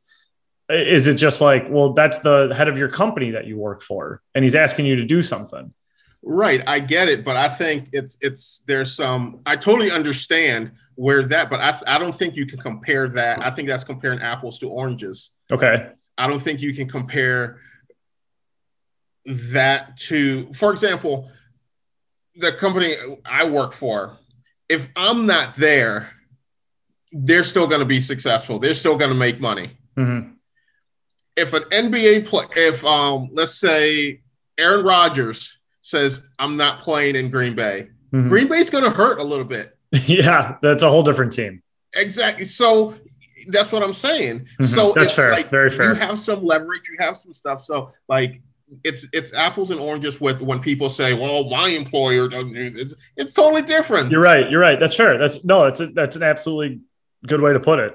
Um, and yeah, I just, I mean, I agree with what Draymond said, and I, uh, yeah, I mean, it is like James Harden did get eviscerated for wanting to leave Houston, you know, and like, Yeah. um, I mean, it was kind of funny watching him get like pudgy and like finding out how much he loves Houston strip clubs. right. That was something I could definitely get behind. And dude, I got to tell you, like, oh, back in my day, back in my single day, um, my, I have family in Houston. My cousins used to take me to the to the strip clubs in Houston, and uh, oh man, the food. Yeah. unreal. The food's unreal, and some of them are BYOB. So you go there with your your cooler. Yeah. Yeah. yeah. You're just sitting there, and it's it's just a it's more than a strip. It's just like a social set. It's like a regular bar or club, you know, Yeah. but just happen to have naked chicks Yeah. dancing. the Houston hard hitters. Yeah, no, that's that's fucking cash. Um yeah, man, I don't know. And I don't know how to fix it. I don't know how they, you know, come to scenarios. I just think it just feels like a lot of it could be solved with like good old fashioned communication type deal. Um, you know, I mean, there's, you know, Calvin Johnson was never someone to like go public while he was playing. You know, that's a guy who honored his contract and he signed his contract and said he'd play through it and all that. You know, and this was a little before the days of guys, you know, demanding trades publicly and Twitter and all of that, I feel like. And it just feels like it's it's like relationships and communication. And it's like if Calvin wasn't getting what he wanted, you know, how could we get him out and get our return for it? Um, you know, and make sure he gets paid or say his body hurts. I don't know. I don't know. I am very curious of the inner workings of things like that. And and something that we've mentioned a couple times today, you know, you're we mentioned Carson Wentz contract with if you play 70% of the snaps, 75% of the snaps, you're talking about incentive based stuff. You know, just from you being on the sidelines in the NFL and seeing things like that, I've always been so fascinated with incentive based shit in contracts and what that does to the coach, what that does to play calling, what that does to player utilization, how much the ownership is in someone's ear. Um, and just for example, to keep this rant going, like last game of the season, uh, um, Manny Sanders needed nine grabs or whatever to Right. to hit his fucking five hundred thousand dollar bonus. I know these guys are rich, but that's I mean that's moving the needle. That's a lot of cash Yeah. you know, like, and Taysom Hill found him, you know, 10 times in that game for his highest receiving number yards of the season, you know, and I just wonder is, is Payton trying to stop that because ownership's saying to do it, you know, but like, is Taysom in the huddle saying hit him up? Or is Payton, Sean Payton saying fucking hit him up? It ain't my money. Like, No, I they're they're on their the sides of the play. The coaches, the the coaches, the players, they all know these things going in. Um, you get you get breakdown every game of how many what percentage of the play of the snaps you took and everything like that. So and then near and how the it end of the year, to contract. Yeah, exactly. And but yeah, so going in, you know, you'll be in a team meeting, and the coach will be like, "Hey, you got you got you get ten catches, you get five hundred thousand. He's not. He might not say that number, but he's like, "Hey, you get ten catches, you get your incentives. Let's do it this week." Yeah. And then everyone's like, "Yeah, let's fucking go!" All right. Yeah. Yeah. Yeah. yeah. Yeah. So it, oh yeah, definitely. It's it's definitely something that people are aware of, and you got your your offensive coordinator and the defensive court, Hey, get us the ball back. You know, this dude needs two more catches. Yeah. so that's how it is, and that's how you play the game too. Um, you're winning. You might take a timeout, so Yeah. there's more time on the clock. So yeah, it's just interesting. definitely. And I didn't know what side the coaches stood on that, you know, oh no, the coaches definitely want the players to to get all the because it ain't they their can. money, right? Yeah. Exactly. And it's like, I don't know, as a good owner, you'd think like if it's if you budgeted for it, like, you know, Oh, a You good wanna- owner, yeah, a good owner wants you to get your get your incentives because Yeah. they're winning too. yeah, right. Obviously. But yeah, I mean, just to put a bow on the Draymond thing, like I think he makes a really strong point. And for me, it's it's a lot of it is is scenario based. And like I, you know, I I don't I don't know if in my brain it's a hard stance one way or the other. I think in the scenarios that Draymond stated, like without a doubt, he makes a very strong point that there needs to be more respect both ways or more uh, criticism both ways. But with some of them, I, d- I do feel like it is the scenario you're in in the situation and how they got to that point. You know, does that, you know, do, do you know what I mean? Like, does that make sense? Yeah, I, under, I understand. Yeah. Cool. Cool. Cool. Yeah, let's let's move into over under everyone's favorite part of the show. If you never listened before, which if you are a new listener, welcome, thank you. We're happy you're here. My buddy, formerly known as the fat accountant from Cleveland, sends me a list of 10 things. We go through them. I've never seen them before. We talk about if that item is over or underrated. He is pissed at me because I made fun of him on the show too hard a couple weeks ago. Justice Uh, for Jerry. Yeah, and JU's kind of on his side, but I think like deep down he actually believes believes in me. Like I think he actually takes my side here, but like for the show he's taking um his side. So a couple weeks ago, I had some fans send in stuff, and we got a bunch of entries. We had a bunch of over under entries, and we haven't used them all. So let's use one that was sent in a few weeks ago. So they might be a little dated, but that's okay. We'll deal with it. This is from Brian Gatliff, uh, my good buddy that I play hockey with. So Brian sent in this list list. So let's let's just take it from the top here, Jay. Uh, who do you or do you want to go first or second? Fuck yeah, I'll go first. I love that shit. I love that shit. I love that shit. All right, number one on the list: Girl Scout cookies, Thin Mints. Over underrated? Oh fuck that! It's definitely overrated because I don't like chocolate.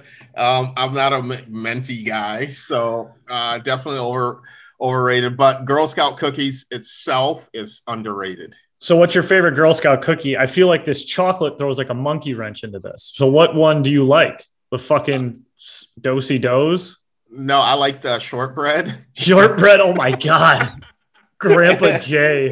and I like the lemonades. The lemonades is a new flavor, I think, within the last three, four years. I don't even know what a lemonade is, so that's interesting. Yeah. The shortbread, I'm pretty sure my my gam my gam gam used to eat those with her tea. Uh, speaking of tea, 10% off Salva Teas. Use code Fizz Podcast, Fizz at checkout. Uh, so Girl Scout cookies Thin Mints are completely underrated. I love them. I could eat an entire sleeve of them. They are my second favorite Girl Scout cookie to tagalongs. Tagalongs are the chocolate peanut butter boys. Now those are Murder She Wrote. Those are so fucking good. Thin Mints are number two. Number three is Samoa's. Uh, the coconut chocolate boys. All right, number two on the list. I'm up first. Uh, G Unit. G Unit is vastly underrated. I fucking loved G Unit growing up. Uh, obviously, Get Rich or Die Trying is like a top five album for me. Um, and then that was an easy segue into my sister used to buy me all the explicit albums. She's a little older than me, and she would always hook it the fuck up. I always had like the the parental advisory stuff behind my parents' back. I was always the first kid to have it in high school or not high school, grade school, and it was awesome.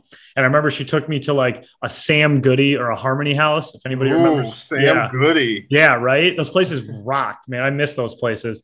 And uh, I had a choice between Ludacris, Chicken and Beer, or G Unit Beg for Mercy, and it was like driving me crazy. I didn't know which one I wanted to get. I ended up getting G Unit Beg for Mercy, and I don't regret that decision ever. I loved that album. So long explanation, but I love G Unit.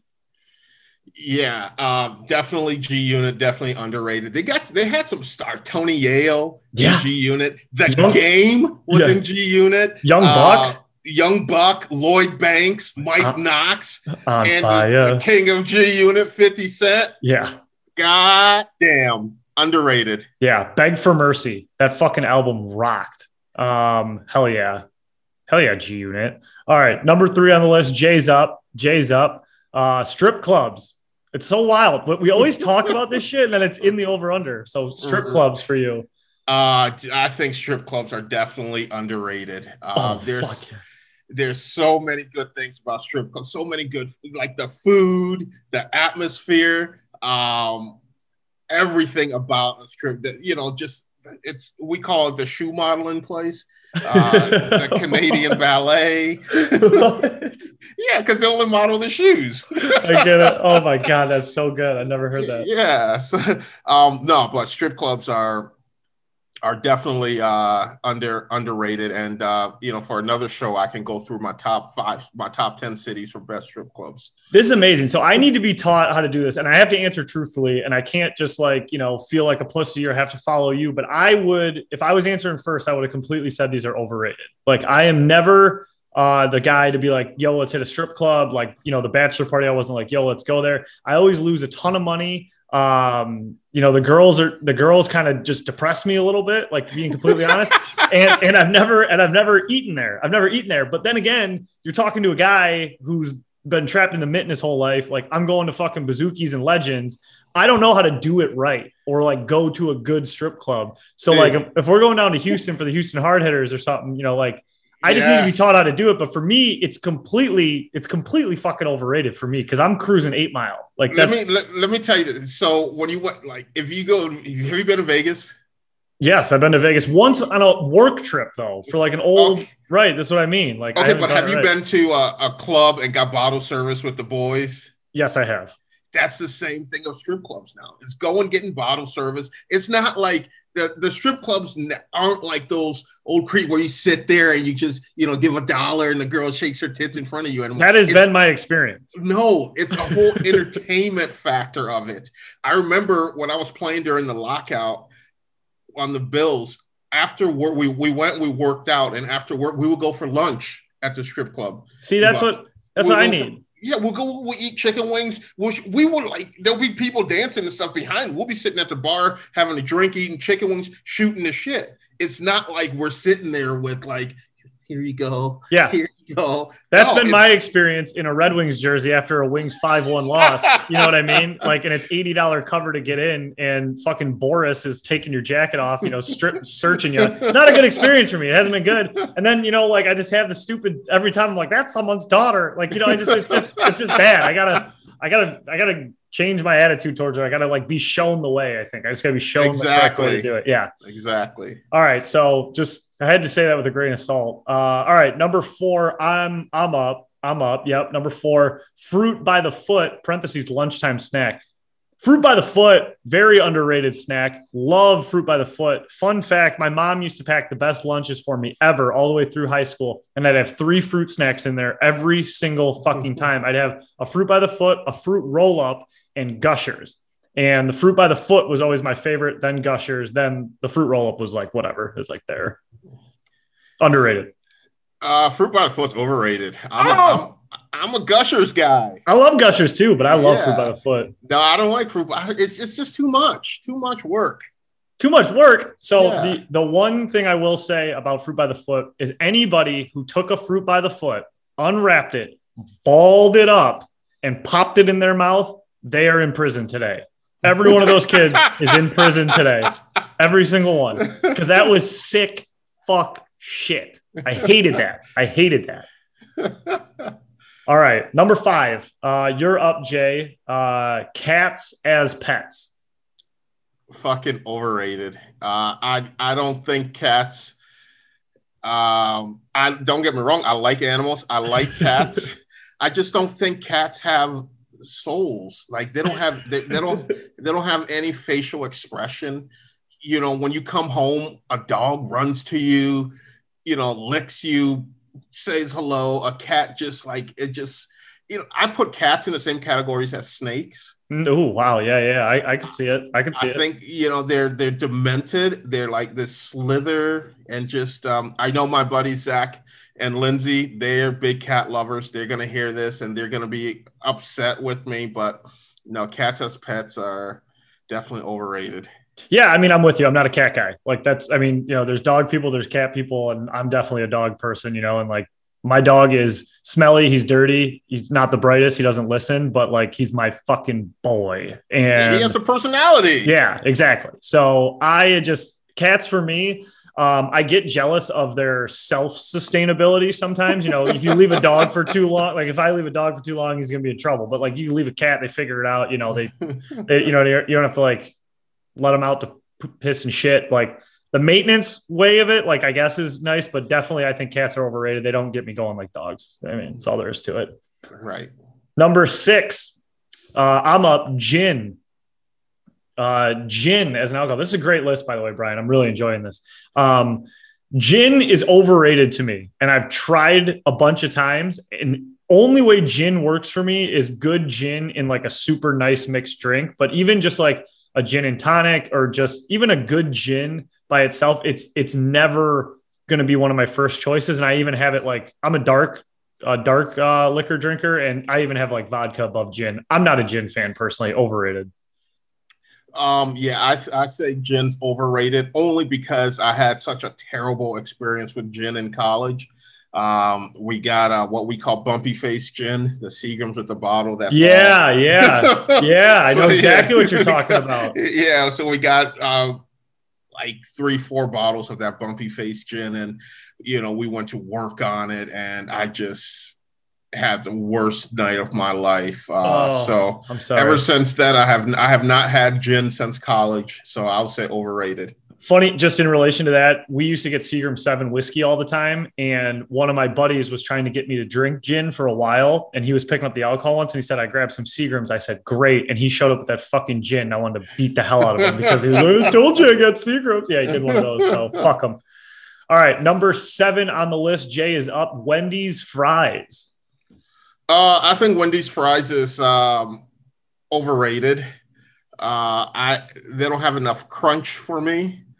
I like yet a crunchy fry, but yet still bursts in the middle with that soft and gooiness. Yeah. Yeah. So yeah, no, I, I'm not a big fan of Wendy's fries.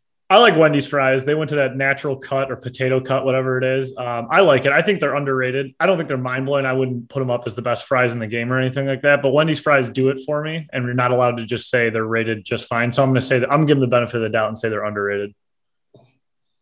Number eight, number eight. This is a really good list. These are these are things I feel like people This are on. list. I feel like people are on the line about these items. And here's another great item that some people hate, some people love, and I definitely have an opinion on it. So number eight, I'm up. Joe Buck, the announcer Joe Buck. Joe Buck is underrated. I don't understand Joe Buck hate. Um, I don't know. I, I've read people who are criticisms of him that he doesn't get excited enough. But I think Joe Buck is as solid as they come, and he's a professional. And if you guys ever listen to him on Pardon My Take, he's a completely different guy. He swears, he's loose, he's cool. I think he's a good announcer, and I don't understand Joe Buck hate. Underrated. Um, I, um, I would have to say Joe Buck is, you know, definitely underrated. I think he's a talented guy, a guy that can do baseball one day, then turn around and does a football game, and you know, go back to the World Series. Uh, I, I love Joe Buck. I think he's a great announcer. Um, and it's not the announcer's job; it's it's the play-by-play guy's job to get excited. It's not the the the um, no, it's the it's not the play-by-play guy's job to get excited. It's the color analyst's job to get excited and all that mushy gushiness. But um, so yeah, it is not Joe Buck's job to get excited for to watch. Your team needs to make some exciting plays. yeah, I think so- Joe Buck's solid. I mean, Yeah. you, like when I hear Joe Buck's voice, I'm like, oh, primetime game. That's what I like. When I'm like, oh, big game, big game, I'm watching. You know, but who's one of the best is uh, it's in college, Gus Johnson. Oh yeah, of course, Gus Johnson. I mean, he's he's fucking electric. Yeah, dude, electric. Gus. Yeah, it's definitely. And you know who's too excited and overrated? I'm just gonna go take my shot at him right here. Is Dick by Dick Vitale? I just I think he's very overrated. Jeez, freaking Jock Jams called and want Dick Vitale back. yeah, right. Diaper dandy. Okay, number number nine. Uh, I think I let off right. Yeah, so you're up. Bonfires. Bonfires. Oh, bonfires are definitely underrated. There's Yeah. nothing better than sitting around a bonfire with some buds, some friends, your lady, you know, just drinking beers. Yeah. Uh, and just like, I love it. I love bonfires. Uh, I think they're definitely um, underrated. The sights, the sounds, the smells. Bonfire is pure Michigan. I mean, you're talking about warm and fuzzies, Jay. That's you know that's the start of fall. Get the bonfire going. Get the boys out there. Maybe maybe heat up some captains and uh, cider. Like who knows? Who knows? Bonfires rock. Bonfires rock. I don't even mind smelling like a bonfire. You know, fuck it. Love bonfires. Bonfires are great. And number 10 on the list, uh, last one here is, um, excuse me, the state of Florida. Florida. Um, I haven't been to Florida that much in my life. I don't have any beef with it. All I hear about are the stories that come out of there of like Florida, man. uh, yeah, Florida man, all that. But I mean, I know some people who really like it there, and it seems like it's been a place where people are escaping to during this pandemic because they are just ignoring it. Um, I'm just gonna say it's underrated. I have no beef with Florida. Um, it's fun to make fun of them and to laugh at the stories they have there. I'm not a huge fan of Orlando, but I'm sure there's better places there. So I'm gonna give it the better. I'm gonna give it the benefit of the doubt and say it's underrated. Yeah, I'll say underrated as well. Similar to you, I have no beef with Florida. It's you know, I'm neither here nor there on it. I love the fact they have nice weather year round. Um, I would like to be there somewhere with some near the beach drinking a pina colada right now. Yeah, I wish I was. I wish I was there right now. Like so, Right. I you know it'd be better than here. All right, well that'll do it. That'll do it for over under Girl Scout Thin Mint cookies. I said uh, underrated. Jay doesn't like chocolate. Overrated. No, uh, they are underrated. G Unit number three. I'm feeling G Unit's ending the show today. You think so? You think so? I'm already like fucking looking up the Beg for Mercy album. I've already got it pulled up. Strip clubs, I said overrated, but I need to learn. Jay thinks they're underrated. He goes there for lunch every day or something like that. Number four, Fruit by the Foot, I said are underrated. Jay said are overrated. Cats as pets, we both said are overrated. Gin, bumpy face gin, overrated. Wendy's fries, I said underrated. Jay said overrated. Joe Buck, underrated across the board. Bonfires, warm and fuzzy, underrated across the board. And the state of Florida, underrated across the board. Brian, watch out, bud. That was an A plus list. Really A great list. one. Yeah. Great list. Great job there. All right, team. Thanks a lot for listening this week. We appreciate you being here with us. Uh, don't forget to go to selvatees.com. Use the code FIZ10 for 10% off your first order of teas there. If you support us, go support them. Try some teas. They're good. They're healthy. And, you know, for Jay's uh, health journey here, he's he's drinking tea every day. So I am drinking tea. yeah. So it's good. It's healthy and it's great stuff. And then, guys, also 10 days left, or by the time you hear this, could be nine days left. Go to champagneathletics.com, click shop. All the Iserman shirts are going to be there hoodie, crew neck, t shirt, long sleeve tee. Go pick one of those out. A percentage of the proceeds goes to youth sports in Detroit. Would love if you guys are able to support. Don't forget to write a review, rate it five stars, share with your friends. Uh, and honestly, just keep it safe out there. And we will see you guys next week. Peace out. Yeah. No peace talks, no white flags, mercy. I'll get in your ass. Niggas done heard about my clique, how we stay with the toasters. Blood in, blood out, lie close to no star. You don't wanna bang with the best. I have Doc removing fragments from your chest. They say God's a forgiving man, I hope he forgive. Pretty shells I let off, don't curse my kid. They say 50 done blew up, 50 a change, nigga. You stunt, I pull out, and you see I'm that same nigga that really start to roll. I ain't as flying, 8 out of 8 on moving targets. You run, you still dying. Check my resume, I am oh so local. Mama ain't raised no chump, I don't talk to popo. stones may break bones and the shells may hurt me, but I take it like a man. You beg for mercy, keep your eyes wide open, niggas looking for a joke. Shit is real around here. You surrounded by crooks and stones may break bones and the shells may hurt me, but I take it like a man. You beg for mercy, keep your eyes wide open, niggas looking for a joke. Real around here. You surrounded by crooks. There once was some niggas that tried to murk me. I hit them off, put them in plastic surgery. This profile made a lot of guys apologize. The truth come out instead of hearing a lot of lies. Some niggas catch a case and then claim they hard. A couple chest wounds to make a nigga change his heart. I just played my part, and while you shooting up cars, I'm smoking niggas like a Cuban cigar. Let's get it and stones may break bones and the shells may hurt me, but I take it like a man. You beg for mercy, keep your eyes wide open, niggas looking for a joke. Shit is real around here. You surrounded by snakes and stones may break bones and the shells may hurt me, but I take it like a man. You beg for mercy, keep your eyes wide open, niggas looking for a joke. Shit real around here. You surrounded by.